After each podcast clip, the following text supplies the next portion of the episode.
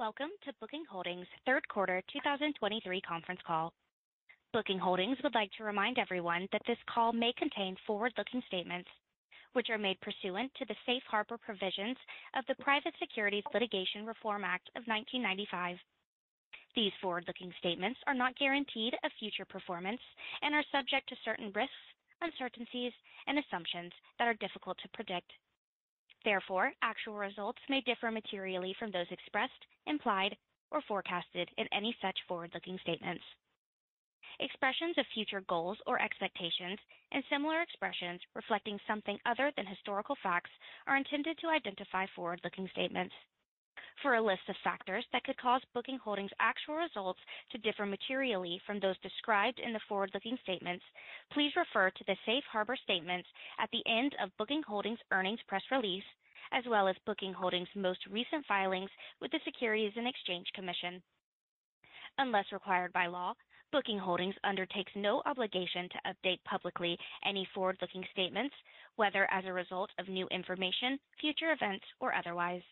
A copy of Booking Holdings' earnings press release, together with an accompanying financial and statistical supplement, is available in the For Investors section of Booking Holdings' website, www.bookingholdings.com. And now I'd like to introduce Booking Holdings' speaker for this afternoon, Glenn Fogel and David Goulden. Go ahead, gentlemen. Thank you, and welcome to Booking Holdings' third quarter conference call. I'm joined this afternoon by our CFO, David Goulden. I am encouraged by the strong results we are reporting today and by the strong leisure travel demand environment that we continue to see. In the third quarter, our traveler customers booked 276 million, or more than a quarter of a billion room nights, which was an increase of 15% year-over-year, and we had gross bookings of $40 billion, which was an increase of 24% year-over-year. Room night growth versus 2019 was 24% in Q3. Both room nights and gross bookings were record quarterly amounts for the company, and both came in ahead of our previous expectations. Third quarter revenue of $7.3 billion grew 21%, and adjusted EBITDA of $3.3 billion increased 24%, both versus Q3 last year, and both exceeded our prior expectations. Finally, our non-GAAP earnings per share in the quarter grew 36% year-over-year and was nearly 60, that's 60, 60% higher than in the third quarter of 2019. Our earnings per share growth benefited from our improved profit levels, as well as our strong capital return program, which reduced our end-of-quarter share count by 10% versus the third quarter 2022. Now, turning to October, we estimate that room night growth was about 8% year-over-year and about 20% versus 2019. Excluding Israel, we estimate these growth rates would have been about 9% and 22%, respectively. We saw a significant negative impact on our business in Israel, and there was some impact on travel trends outside of Israel. Nevertheless, we were encouraged to see global room night growth improve towards the end of the month, and David will explain more about October in his remarks. Overall, we continue to see resiliency in global leisure travel demand, and as we take a very early look ahead to 2024, we see strong growth on the books for travel that will take place in the first quarter of next year, though a high percentage of these bookings are cancelable. Given current trends, we expect customers and consumers will continue to prioritize travel over other discretionary spend in 2024. I firmly believe we are well positioned to continue our work attracting customers and partners to our platform while making progress on several important initiatives, which will help strengthen our business over the long term. These initiatives include: one, advancing our Connected Trip vision. Two, further integrating AI technology into our offerings. Three, continuing to grow alternative accommodations, and four, building more direct relationships with our traveler customers. Starting with the Connected Trip, this is our long-term vision to make booking and experiencing travel easier, more personal, and more enjoyable while delivering better value to our traveler customers and supplier partners. In the third quarter, we saw an increase in the percentage of transactions which we count as Connected Trips, meaning two or more travel components within a trip. Though still a small percentage of our total transactions today, it is encouraging to see an increasing number of our travelers booking more elements of their travel with us. Outside of accommodations, one of the most important elements of travel is flights, and we continue to focus on further developing our flight offering on Booking.com. In the third quarter, air tickets booked increased 57% year-over-year, driven by the growth of Booking.com's flight offering. To provide some context on how this has developed over the last few years, the 9 million tickets booked on our platforms during the third quarter were more than 5 times the number of air tickets booked through us in Q3 2019. This significant growth of our flight offering at Booking.com over the last four years was achieved through our successful partnership with Etraveli. As previously announced, our proposed acquisition of Etraveli was blocked by the European Commission in September, a decision we will appeal. While we strongly disagree with the EC's decision to block the deal, our commitment to building the flight vertical at Booking.com has not changed. In fact, we have extended our partnership agreement with Etraveli through at least the end of 2028, which means we anticipate continuing to work with them on improving Booking.com's flight offering over the coming years. We believe offering a compelling flight product alongside our accommodation, ground transportation, and attractions offering helps to create a better, easier, and more comprehensive travel booking experience for our travelers and more opportunities for our partners. We will continue to build out our Connected Trip vision, which we believe will ultimately result in increased customer and supplier engagement with our platform. As we discussed last quarter, we have always envisioned AI technology at the center of the Connected Trip. We have a long history of investing in AI technology and incorporating it in our platforms across our company. I previously spoke about the hard work our teams have been doing to integrate generative AI into our offerings in innovative ways, including Priceline's generative AI travel assistant, named Penny, and Booking.com's AI Trip Planner. It is still very early days, but both teams are gaining valuable insights on booker questions, concerns, and behavior as the tools continue to interact with customers. At Priceline, we're seeing some encouraging signs of lower customer service contact rates, and we're exploring other areas across our business where we believe we can use generative AI tools to increase productivity. For example, our brands are running projects using generative AI to enhance the productivity of our software developers with encouraging results so far, and we look forward to using these tools more widely in the future. I remain confident in our company's ability to benefit from AI developments by improving our products for our customers and operating more efficiently over time. Turning to our supply partners, we strive to be a trusted and valuable partner for all accommodation types on our platform. We look to add value for our partners by delivering incremental demand and developing products and features to help support their businesses. During the quarter, some of our partners at Booking.com experienced delayed payments due to a planned upgrade to our finance and payment platforms in early July. We've now cleared the backlog of outstanding payment issues related to this system upgrade. We plan to provide compensation to partners who experienced an extended delay, and we recorded this in our Q3 results. We plan to communicate to all partners who were impacted by these payment delays within the next few days.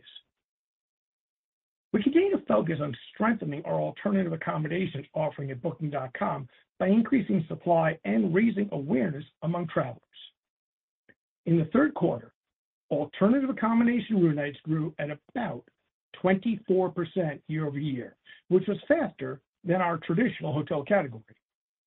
Alternative accommodations represented about 33% of Booking.com's total room nights, which was about 3 percentage points higher than in Q3 2022. We are seeing continued momentum in terms of alternative accommodation supply growth, both globally and in the U.S., with global listings reaching about 7.2 million by the end of the third quarter, which is about 9% higher than Q3 last year. We aim to build on this progress by continuing to improve the product for our supply partners and travelers, particularly in the United States. For our travelers, we remain focused on building a better experience that leads to increasing loyalty, frequency, spend, and direct relationships over time.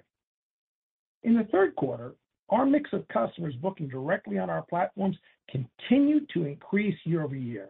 We see a very high level of direct bookings in the mobile app, which is an important platform as it allows us more opportunities to engage directly with travelers. For the first time ever for our company, over 50% of our room nights were booked through our apps in the third quarter, which is about 6 percentage points higher than in Q3 2022. This is a remarkable achievement, considering the mix of our mobile app room nights in the third quarter of 2019 was about 18 percentage points lower than it was in the third quarter of this year. We will continue our efforts to enhance the app experience to build on the recent success we have seen here.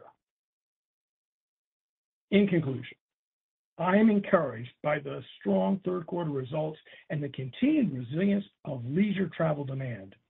Our teams continue to execute well against our key strategic priorities, which helps position our business well for the long term. We continue our work to deliver a better offering and experience for our supply partners and our travelers.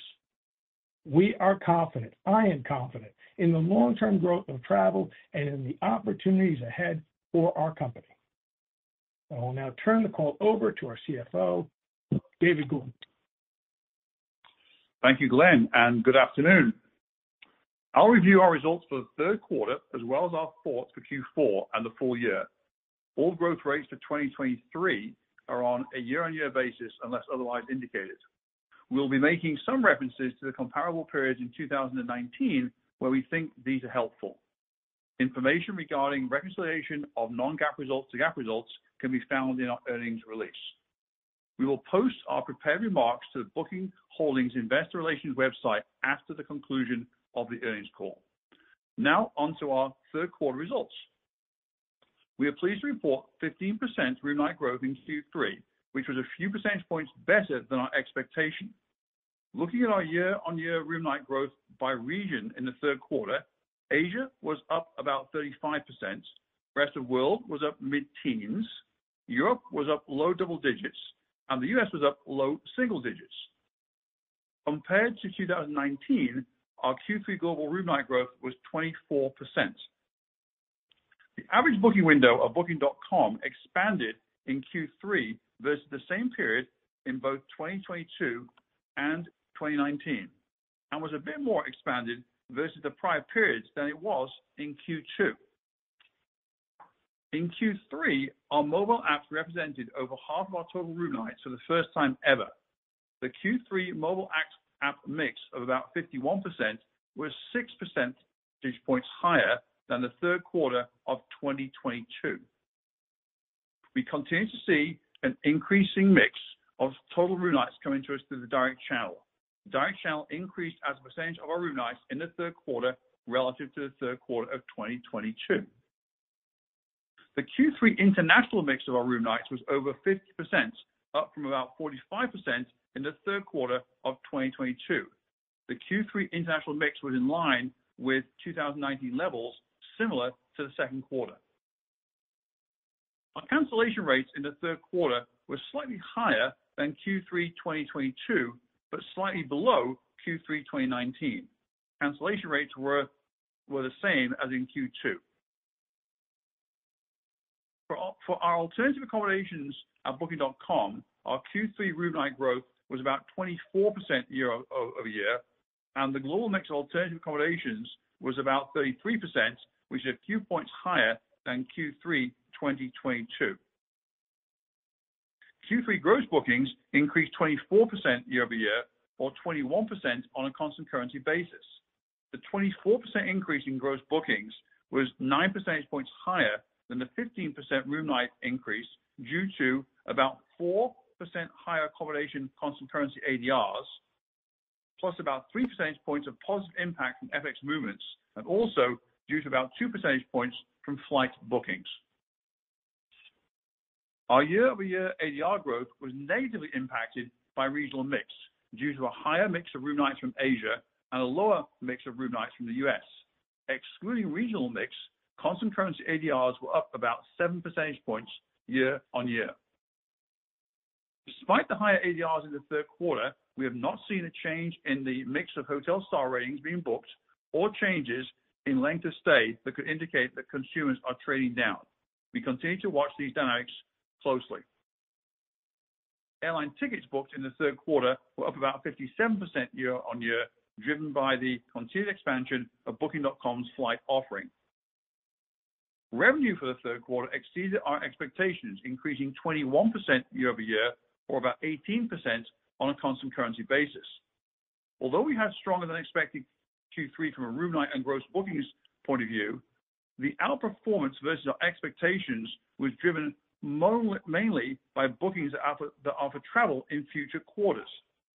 As a result, we do not see all of the revenue benefit in Q3 from these incremental bookings. Revenue as a percentage of gross bookings in Q3 was 18.4%, which was lower than expected due to this timing effect. Our underlying accommodation take rates continue to be in line with 2019 levels. Marketing expense, which is a highly variable expense line, increased 13% year-over-year. Marketing expense as a percentage of gross bookings was about 50 basis points lower than Q3 2022, due to higher ROIs in our paid channels and a higher mix of direct business. Performance marketing ROIs increased year-over-year, helped by our ongoing efforts to improve the efficiency of our marketing spend. Marketing and merchandising combined as a percentage of gross bookings in Q3 was about 30 basis points lower than last year, which was a little better than our expectations, driven by the improved performance marketing ROIs. Q3 sales and other expenses as a percentage of gross bookings were up about 10 basis points compared with last year, a bit better than our expectations. About 51% of Booking.com's gross bookings were processed through our payments platform in Q3, up from about 40% in Q3 2022. For the total company, 56% of gross bookings were merchant, up from about 45% in Q3 2022. Our more fixed expenses in the aggregate were up 24% year-over-year, which was below our expectation due to lower personnel and personnel-related expenses. We continue to manage our more fixed cost expenses very carefully.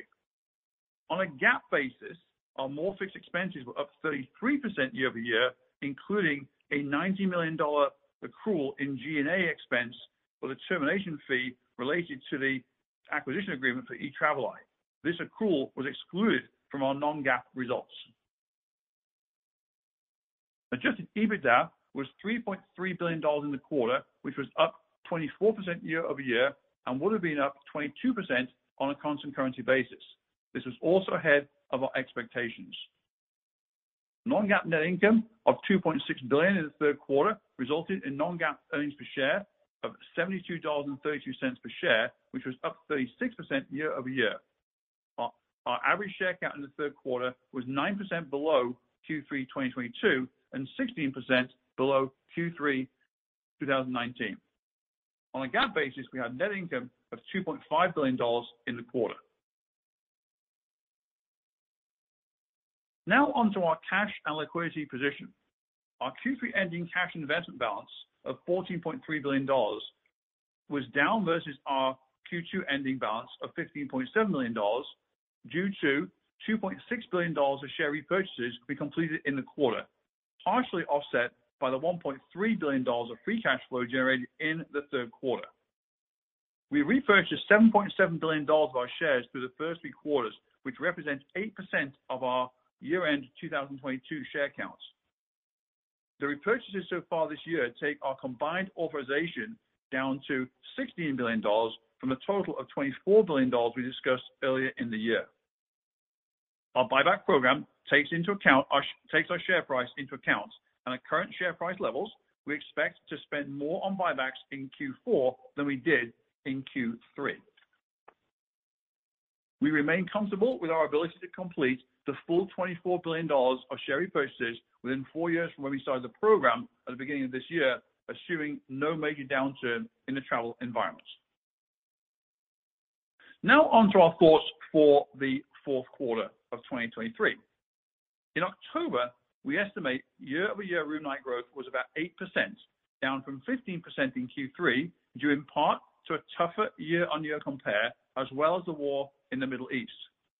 When comparing versus 2019, October room night growth was about 20%. Excluding Israel, October room nights grew about 9% versus 2022, and about 22% versus 2019. The 22% growth versus October 2019, excluding Israel, is a little lower than the 24% growth we saw in Q3 versus 2019. Looking across our major regions in October, we saw Asia year-on-year growth of room nights of about 15%, Europe up about 10%, and the U.S. and rest of the world were down slightly. The impact of the Israeli-Hamas war is seen most in the rest of world growth numbers. Israel, on a booker plus inbound travel basis, is about 1% of our global room nights. The Middle East, including Turkey and Egypt, on a booker basis, is about 4% of our global room nights. Globally, we saw a slowdown starting the second week of October due to cancellations and a drop in new bookings after the start of the war in the Middle East. The cancellations we saw starting in the second week of October were concentrated in Israel, but we also saw some impact on travel trends outside the country as people absorbed the news. We were pleased to see room night growth recover towards the end of the month. Our comments for the fourth quarter make the assumption the room night growth will be up about 9% year-on-year. When comparing versus 2019, this means we expect Q4 room night growth to be about 20%. This outlook assumes there's no further expansion of the war in the Middle East. We expect Q4 gross bookings to grow about 5 percentage points, about 5 points faster than room nights on a year-on-year basis, due to a couple of points from higher accommodation constant currency ADRs, including some pressure from change in regional mix, as well as a couple of points from continued flight bookings growth. We expect Q4 revenue as a percentage of gross bookings to be about 15%, which would be higher than Q4 last year due to benefits from timing. We expect Q4 marketing expenses as a percentage of bookings, gross bookings, to be slightly lower than last year. We expect marketing and merchandising combined as a percentage of gross bookings in Q4 to be slightly higher than last year as we continue to look for opportunities to lean in. We expect Q4 sales and other expenses as a percentage of gross bookings to be about in line with last year, as the higher merchant gross booking mix is offset by efficiencies in payment costs. We expect our more fixed expenses in Q4 to grow a couple of points faster year-over-year than it did in the third quarter. Taking all this into account, we'd expect Q4 adjusted EBITDA to be just over $1.4 billion. Our year-to-date results, plus our fourth quarter commentary, means that for the full year, we expect room night growth to grow in the mid- to high teens year-over-year. We currently expect full year gross bookings growth of over 20% year-on-year. We currently expect revenue as a percentage of gross bookings to increase year-on-year by about 10 basis points, down from our previous expectation for a 20 basis points increase due to higher bookings growth and a longer booking window, which will reduce the expected benefit from timing.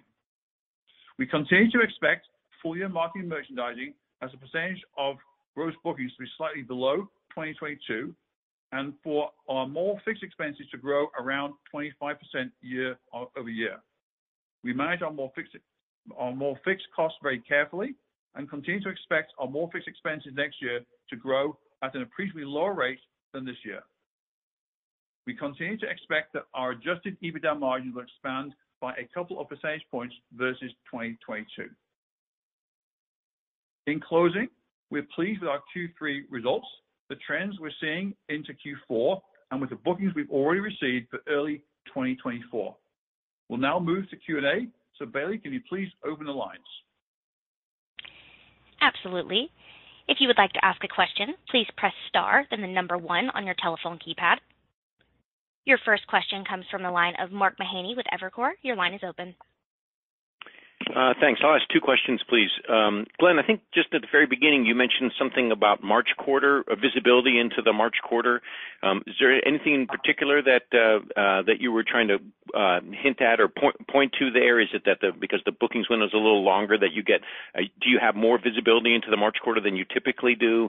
And then David, you know, the room night growth uh, upside this quarter that came in a little bit faster than your guidance, what would you attribute that to? Was it a particular region that contributed to that, or was that the alternative accommodations that came in a little bit stronger than you thought? Just the sources of room night growth upside in the quarter. Thank you very much. Hi, Mark. Um, I was um, not saying that I see more than I normally do. I'm just saying I was very pleased to see this resiliency in global leisure travel demand and saying that we're looking at 2024, and we're seeing strong growth on the books for travel, and that's going to happen in the first quarter. So it's just just reinforcing my belief that travel is healthy, and we're looking forward to continued healthy travel. Yeah, Mark, to answer your question, it kind of relates a little bit to what Glenn just said. Um, Our upside in the quarter on room night growth was driven, you know, by stronger travel demand across the peak season and a longer booking window. If you remember, we said that coming into Q3, uh, we had seen a booking uh, lengthening of the booking window in Q1, Q2, and therefore, we expected fewer last-minute bookings in Q3. Well, the last-minute bookings in Q3 were a little lower than we would have expected in a year when we didn't have that long booking window. What we got were more bookings for longer periods of time out there. So the booking window actually expanded in Q3, and that created the situation that Glenn talked about, where we now are looking into the first quarter of next year because of the strong demand we saw for bookings, a lot of which are outside of the quarter, plus the window, means that uh, our Q1 on the book situation is much stronger than it has been uh, prior to the current situation. Okay. Thank you, Glenn. Thank you, David. I would also just comment that the overperformance we saw versus our expectation was across all different regions. I wouldn't call one region out. Uh, we actually did better than we expected in all regions, uh, when compared to our guidance and looking at the actuals for the quarter for room night growth. Okay. Thank you, David. Your next question comes from the line of Justin Post with Bank of America. Your line is open. Great. Great, thanks for taking my question. Maybe one for Glenn and one for David. Glenn, you've been working on Connected Trip for a long time. Obviously, a lot of progress with air and other areas. If this vision really works out, what does it mean for bookings financials? Um, and do you think you're accelerating the pace of progress there? And then for David, we see the U.S., which reopened first at kind of low single-digit growth. Um, how are you thinking about Europe comps next year? And can you just remind us of your kind of relative exposure by geography? Thank you. So, Justin, hello. And um, I have been talking about the Connected Trip for a while because I do believe that really is a differentiator in the long run, and why someone will come to us and continue to come to us rather another way to do their travel. So in the long run, of course, if somebody's coming direct because they really enjoy the way we do it versus an alternative, that, of course, will lower the marketing cost. You wouldn't have to reacquire that that customer. And it's interesting because we have small data, but we do see people who book more than one element with us currently. We do see some benefits, of the person coming back more frequently and a higher direct. So I like that, and I think we can do a lot more with them. Now, one of the things that we're not the only person doing this, of course, and there's competition, because I think a lot of people see this. And now, throw on top of this, the whole benefits of generative AI, along with all the AI work we've been doing for a long time. And we see the potential to create a much better experience in discovery, planning, and executing your travel in a way that if we do this right, we may be able to greatly accelerate the growth of the company because it really is transformationally different versus just incrementally different. And that's what we're striving for. Now, that's not going to happen tomorrow. You know that. I know that. It's not going to happen next week, next quarter. It's not going to happen next year. It's going to take time to get all this built out. But what I'm really pleased about is seeing historically, we said what we were going to do, and we've been doing it, and we're showing markers along the way, hitting milestones, hitting a flight growth rate still. 57% of those air ticket bookings that I talked about, talking about that's five times greater than 2019. We said we were going to do it, and we did it, and we're going forward. In so many of these other areas where I believe that people are frustrated in the way they travel now, and if we can do it better, we'll achieve great things, both for the traveler, of course. We're going to achieve great opportunities for our partners to give them more opportunities to get more business working with us. And then, of course, together, those things will end up with a great derivative, which is more value for the shareholders. That's what we're trying to do, and I'm really pleased with where we are. Yeah, thank you, Glenn. And then just in relation to your question, uh, yes, we're pleased to see room night growth year-over-year in the U.S. market. Don't forget that in the U.S., our room nights are over 30% higher than they were in 2019. So we have made significant strides uh, in terms of advancing our overall position in the U.S. if you compare that with with market growth rates that are probably you know, probably more like recovered versus 2019, not up by 30%. Um, when we think about next year, I don't want to get into too much detail, but I would give you a couple of things to think about. Um, I'd say that when you look across all the regions, uh, if you look at where travel as a percentage of GDP is going to wind up in 2023 um, compared to where it was in 2019, it still has some recovery uh, before it fully gets back to the percentage of GDP it used to be in 2019. So I think that provides uh, upside. I'd also say that, as Glenn said in his comments and as we see, we do see consumers continue to uh preference travel over other discretionary expense items. We don't see any reason why that should change based upon current trends. Um, and then also, just relative to our own uh, view of the business, you know, we're still committed to um, uh, our our milestones we gave you and said we will continue to grow faster post-COVID than we were before on the top line and bottom line on uh, a constant currency basis. That was 8% bookings on revenue, Uh, sorry, 8% on bookings, 8% on revenue, 15% uh, earnings per share, all constant currency growth rates in 2019. And while we're not talking about anything specific around uh, 2024, we are still sticking to those overall guidelines and outlooks. Great. Thank you, Glenn. Thank you, David. Very helpful. Your next question comes from the line of Kevin Kopelman with TD Cowen. Your line is open. Thanks a lot. Uh, could you comment on the outsized growth in the alternative accommodations that you saw in Q3? I think in Q2, the growth was closer to the overall growth. So what were the drivers there, any regions? And then I have a follow-up. Thanks. So Kevin, why don't I start, and David can add on anything I fail to add in. Obviously, very, very pleased with that number. That's a really good growth rate. And when we compare it to some other people in the space, I'm very impressed by what we've been able to accomplish. And I'll shout out to the whole uh, team that works on alternative accommodations. Look, this time again, I've been talking about for some time about we need to improve the product. We need to make people aware of it. And by doing that, we'll get more business. And that's what we've been doing. Now, I can at all the things I've talked about them in the past, and we continue to do things to make it a better product. And there's there's still a lot of things that need to be done to make it even better. And that's what we're going to keep on doing. Um, there's no magic bullet, you know, no silver bullet that, "Oh, here's how it came about." It comes through a lot of hard work in a lot of different ways of just grinding away, cranking out, making it better, talking with the suppliers who have these properties, making sure we're marketing appropriately. When people want that property, they can find it and they see it. All those things together are what enable us to achieve what I think was a very, very good print on the growth rate there. But I'll tell you, we're not there yet. And I mentioned, "Look, I want to increase the supply a lot more." Look, it's great. 9% increase that I mentioned in my prepared remarks and the increase up to you know, 7.2 billion listings. That's great. That's good. But I know there are a lot of areas we need to add even more, particularly in the United States, because that's the place that I want to uh, use our product. I look for a thing and I don't see it. Well, to me, that's upside, though. we're doing great right now, and I still see so much opportunity ahead because, for example, we don't have enough properties in certain areas, and there are other product features that we need to improve upon. Altogether, I look at this a great opportunity. We're going well, we'll do even better in the future, I hope. And David, anything specific to add to that? No? Okay. Nope, nope. Thank you. That was great. Your next question comes from the line of Brian Nowak with Morgan Stanley. Your line is open.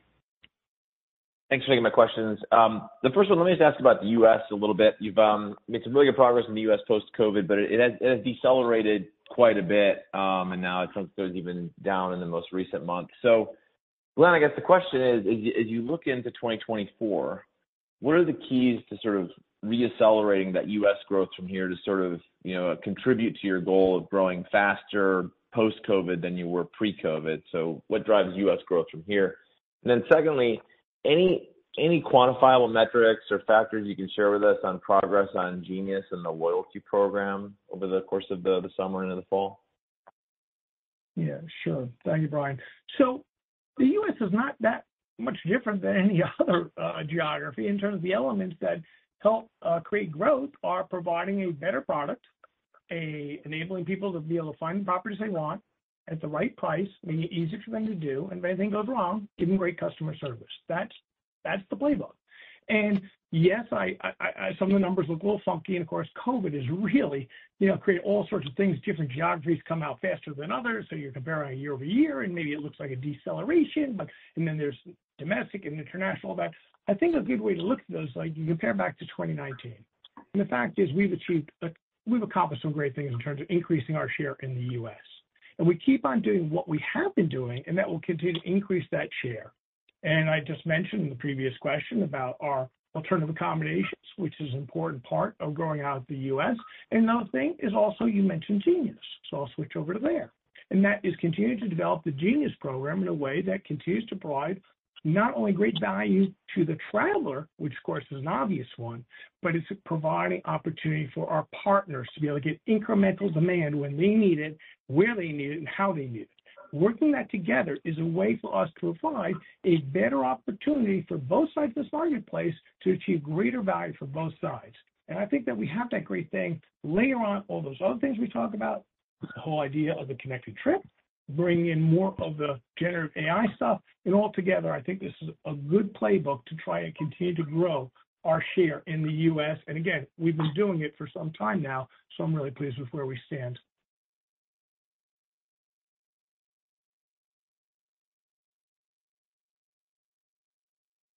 Your next question comes from the line of Lloyd Walmsley with UBS. Your line is open. Uh, thanks. Um, I had a couple, if I can. First, you know, it sounds like you're still talking about holding this lean-in posture on marketing with the leverage on, I think, marketing plus merchandising in 4Q. As as growth slows, should we expect to see you all moderate that posture and get more leverage? And I guess looking at markets like the U.S. growing low single digits, are you still holding that posture there, or are you kind of bifurcating the strategy differently as different markets are perhaps more recovered? Um, anything you could share there would be great. And then the second one would just be sort of related, but as more than half of room nights are now booked through the mobile app, uh, should that also be an increasing driver of marketing leverage? Uh, or do you think just escalating uh, pricing in performance channels offsets that, so it's kind of balances out? How should we think about that? Thanks. So Lloyd, let me talk a little bit about this, and I'll let David add other facts that he wants to add in here. Um, and I want to be very careful here. Obviously, the one thing I don't want to do is give away our ideas and all the things we're going to play with our competitors listening in on this. So you'll understand why I'll be a little bit general on this. But one of the things I continue to try and talk to the team about is we need to be nimble, we need to be agile, and we need to be able to be smart and move into markets where we see opportunities and pull back in other places where we think we're not going to get the right ROIs. And whether that be a geography, whether that be a channel, whether that be developing a different type of product, whatever it is, I don't look at any of these in a different way. I look at all together holistically. What we're trying to do is achieve growth at the right type of profitability levels, and we're going to continue to do that. Right now, as David said, we have a lean-in position because we see opportunity here. Time can change these things can change depending on the time. And certainly the idea to say, "I'm going to do this for a long-term period," is, you know, it's a nice thing to say, but who knows what the world's gonna be like? And as we've all seen, unfortunately, the world can change very, very rapidly. So we'll continue to do this, and this is our profile right now, the way David explained those numbers for what we are gonna disclose right now. But you should always recognize that we have an overall view of how to do things, but we will be willing to change depending on circumstances. Regarding the mobile app I talked about, David, why don't you just take in terms of how that will apply to our numbers going forward? Yeah. Lloyd, I'd add a couple of comments. So First of all, just to kind of pick up on where Glenn left off on the leading in. You know, we are leading into a recovering marketplace. I said there's still, on one of my other answers, there's still some uh, recovery of travel as a percentage of GDP post-COVID left to happen in 2024. We haven't seen it fully recover yet. So there are still opportunities to to do that. You'll notice, though, that we are, um, even though we're spending more on marketing merchandising uh in 2023 uh, than we did in in 2019, we are getting leverage relative to what we spent in 2022, um, as a couple of things happen. Um, one, as our direct mix increases, and of course, mobile is highly correlated to direct mix. The majority, the vast majority of all of our mobile uh of all of all our mobile app bookings are in fact direct bookings, so that helps as well. So um and then you did make a reference, I would just say, to Q4, and I wouldn't read too much into Q4. Here's how I would explain why we expect to get some deleverage in marketing in Q4 relative to the other quarters where we've shown leverage. It's really quite simple. We're having a strong year, and we decided to invest in some additional programs in Q4 that will help us finish the year well and to build on our momentum going into 2024. So That was us. It's very conscious.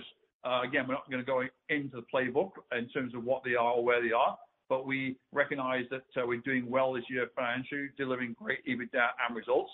So we're gonna lean in a little bit in Q4 to position us well to finish the year and go into 2024 strong. Again, that's what we're doing, Um, not driven by any dynamics in the marketplace. It's our conscious decision. Of course, we'll still create a leverage on marketing and merchandising for the full year.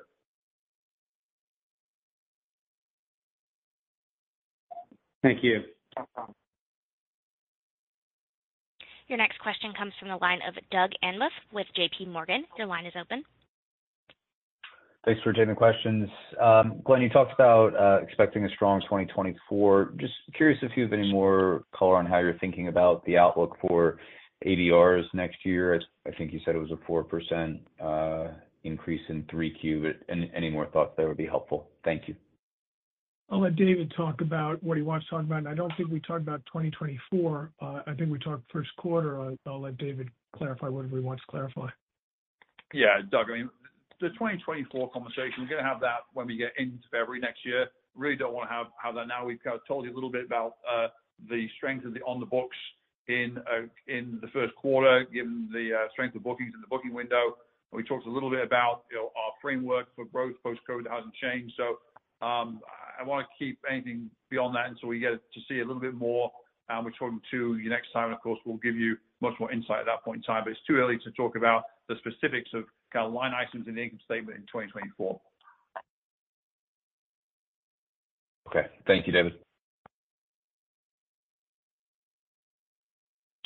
Your next question comes from the line of Lee Horowitz with Deutsche Bank. Your line is open.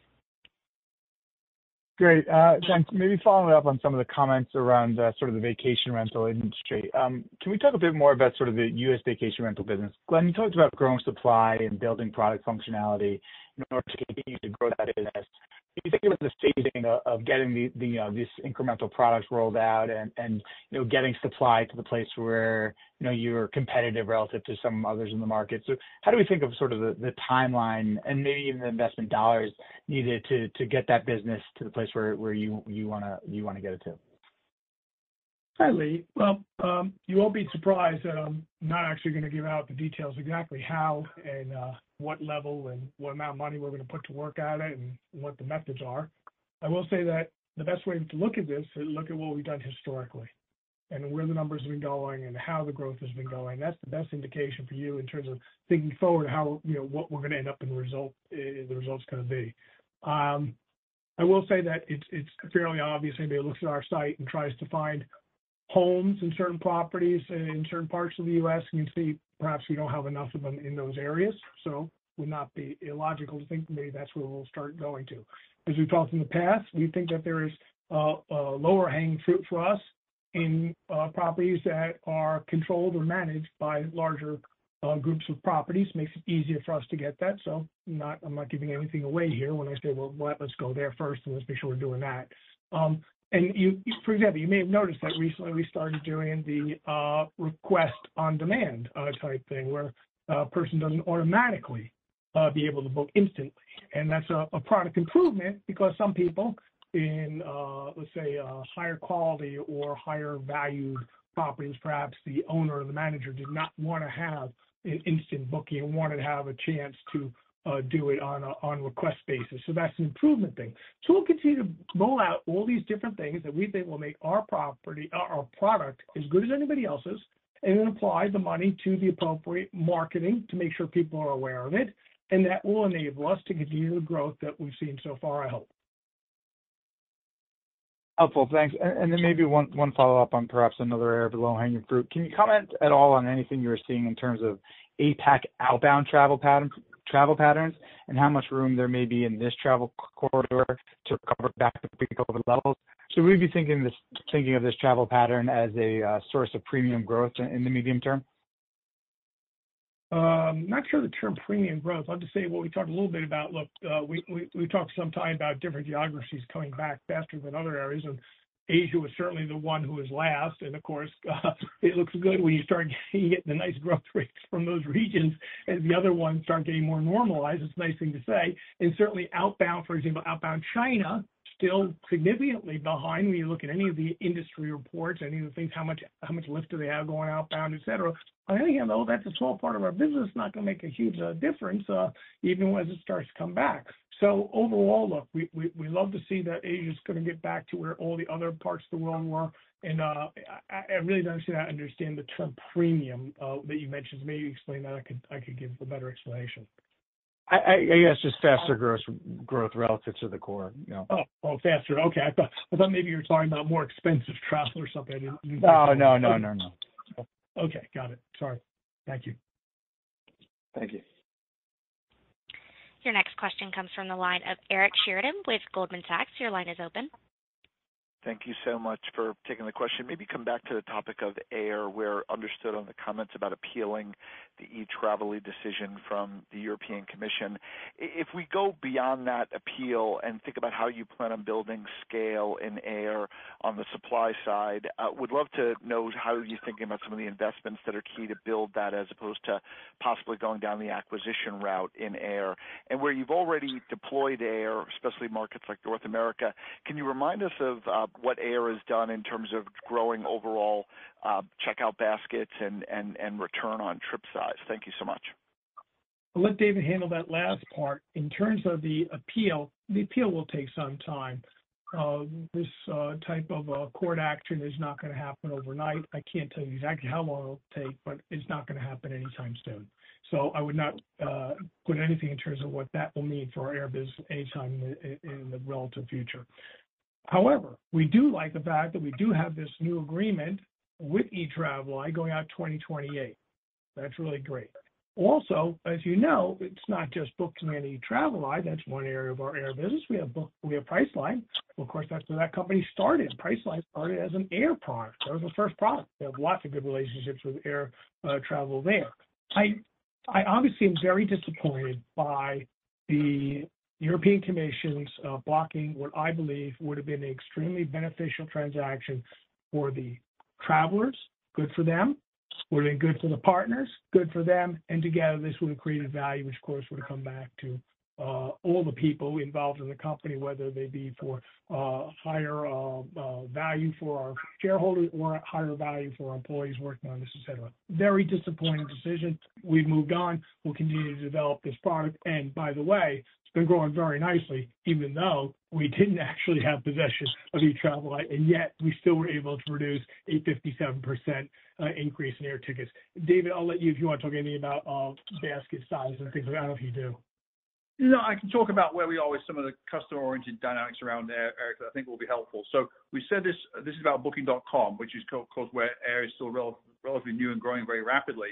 Uh, we said previously that over 20% of air customers are brand new to us. We've never seen them before. That continues to be the case as the business grows, which is very, very healthy. Uh, we also see that those new customers who are booking air from us before, who've never booked anything prior to uh prior to that uh, uh, with us, are doing a healthy attachment rate from air into accommodation because, these are brand new customers. So um, you wouldn't expect that attachment rate to be all that high, but it's quite healthy. Not quite as high, for example, as what we're doing with Priceline, where we've been doing that for many years, but it's certainly an encouraging attachment rate. What I would tell you, though, on the other side, of course, by definition, you know, most of the air uh, that we're selling is to existing customers, which you would expect. Um, and there is a very good attach rate uh, of those air tickets to accommodation because these customers know us from an accommodation background in the first place. Um, what I would also say is that we still have good data that says that customers who buy uh, multiple things from us, whether they be the new customers or the existing customers buying air and accommodation, we have good data that says that that will drive better frequency, loyalty, uh, future basket size, uh, get them kind of up that loyalty and frequency curve that we talked about to the higher value customers. So the dynamics around air um, are still healthy, and they haven't changed. We're encouraged about them. And as you can see, they're helping us in multiple different ways. Thank you so much.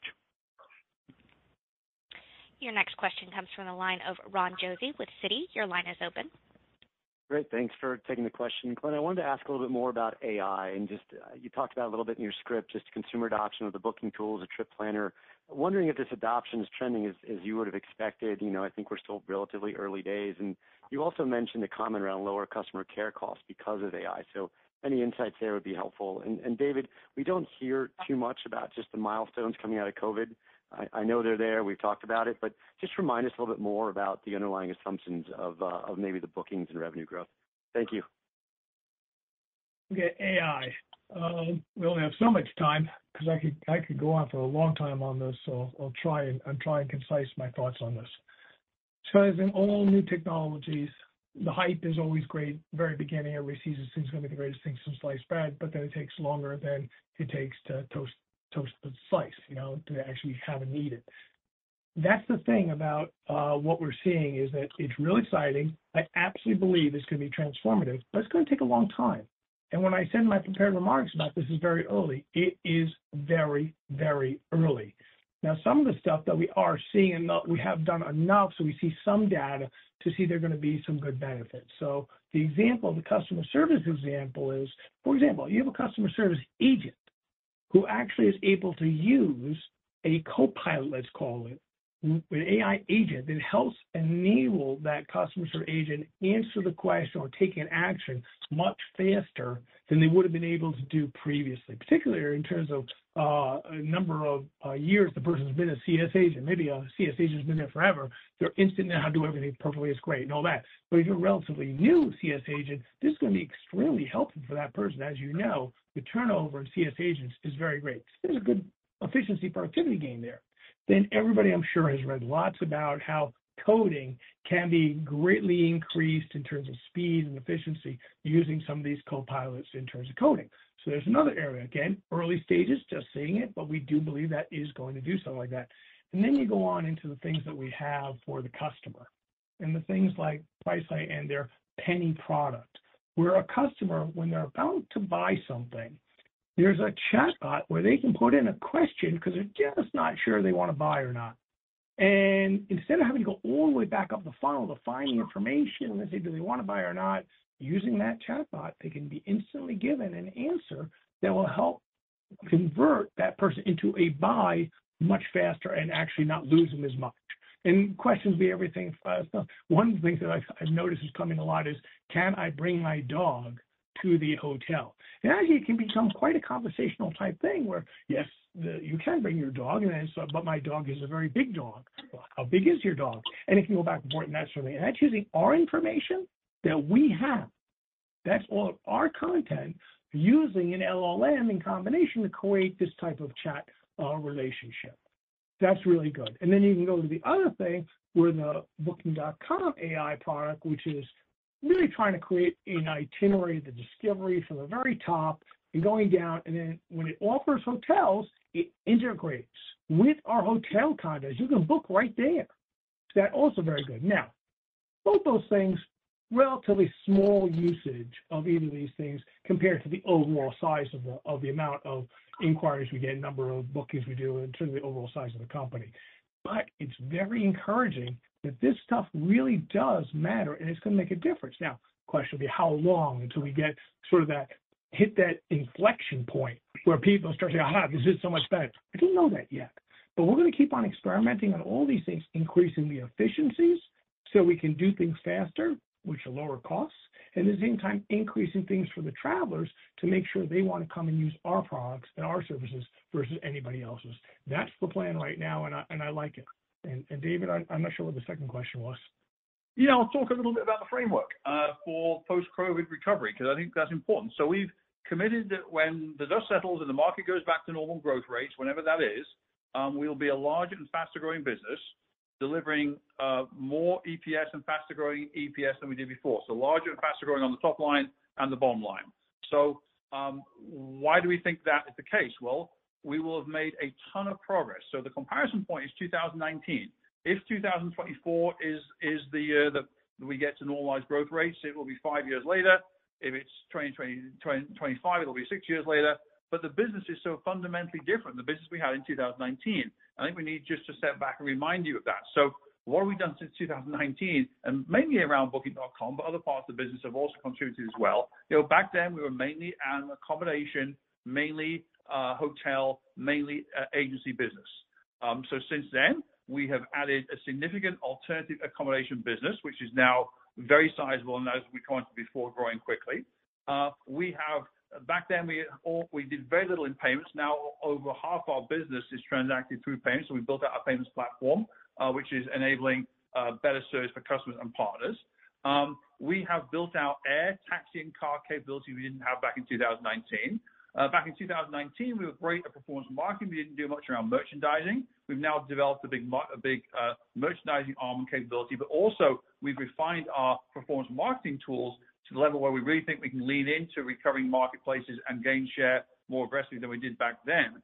Uh, and then, of course, we've added our Genius program and enhanced it significantly. So we believe that we have made huge strides since 2019, which is our comparison point when we grew at 8% on the top line, constant currency, bookings and revenue.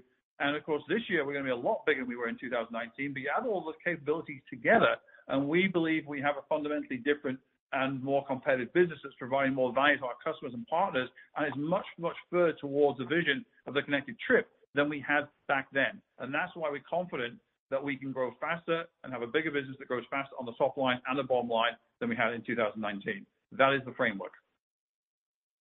Super helpful. Thank you both. Your next question comes from the line of John Colantuoni with Jefferies. Your line is open. Great. Uh, thanks for taking my questions. Uh, a couple for me. Uh, so as more bookings come through the app, I'm curious how repeat rates have trended among more recent cohorts on the app, or whether you're seeing any diminishing returns and stickiness as you move beyond early adopters into the longer tail. And second, are you seeing any patterns in behavior like demand strength in higher priced hotels that's giving you confidence in consumers' continue continuation of prioritizing travel spend over other forms of discretionary spend next year? Thanks. Let me uh, just take that last one, then I'll let Dave. I'm not sure what we disclose and what we don't disclose regarding your first question. Uh, obviously, it's an important one. So we say, and we've said this several times, several quarters. It's interesting. The same question keeps coming up in different forms of, do we see any softening? Do we see anything declining? Do we see a decrease in star rating? Uh, do you see a decrease in uh, length of stay and things like that? And we can say no and no. And that's what we repeat, no and no. Um, in terms of why we believe that uh, discretionary spending will continue to divert to travel versus other things, that's obviously a lot of different surveys. I can give you a whole bunch of things that are independent third party, where that's what people are saying they're going to do, et cetera. Here's something more important, though, and I really try and stress this is how important the long term is in terms of how we think about the business and increasing value. So if we agree that over time, GDP for the world will continue to increase and per capita GDP will continue to increase, it's fairly logical that as people get wealthier, they're going to spend more of their money on things that are services or experiences than they are things. If you once you become rich enough to have, let's say, an apartment, well, you have one apartment generally, or you have one sofa. You're not going to buy a sofa each year. What you're going to do as you continue to get more money is you will travel either more frequently or in a higher uh, level of style of travel, or you'll do both. And we see that over and over again. You go look at countries and you see what the amount of their, easy way to look at is international travel, which is a higher thing. You know that's you know maybe a higher level for some people. And you see as the GDP per per person there goes up, you see the amount of going outbound travel increases too. So that's why I, I believe that this is in the long run, we have a great tailwind. The travel will continue to be one of the things that people always are going to want, and they always want more of it. And that's providing a great service. Our job is to get a bigger share, a bigger piece of that pie that is going to continue to grow and continue to grow a little bit faster than global GDP. That's why I believe we have a great future here. And David, I don't know what we talk or do not disclose regarding his question regarding apps. I'll be really quick because we're up at time, but um, there are multiple ways you can book on our property on our platforms directly. You can book directly through the app. You can book directly on the mobile web. You can book directly on a desktop or a laptop. Uh, the app is by far the stickiest those in terms of repeat rates and return rates. And of course, the app is where we're kind of designing uh, to optimize the experience around the connected trip because not only do we want you to be able to book all elements through the app, but also it goes with you on the trip. That doesn't usually happen when you book and print uh, something on one of the other platforms. So it's very important for us. It's a, big effort. Um, it's where the connected trip is uh, moving towards. And then what I would just leave you with as a final thought is, of course, not all customers are created equally, and the higher value customers uh, who do um, more business with, us, spend more of their total spend with, us, are higher usage of both app and direct by an appreciable amount compared to the average customer. So the app is very much at the center of that thinking. Great. Thanks so much. And with that, I will hand the call back over to Glenn Fogel for closing remarks. Thank you. So I want to thank our partners, our customers, our dedicated employees, and our shareholders. We appreciate your support as we continue to build on the long-term vision for our company. Thank you and good night. This does conclude the conference call. You may now disconnect.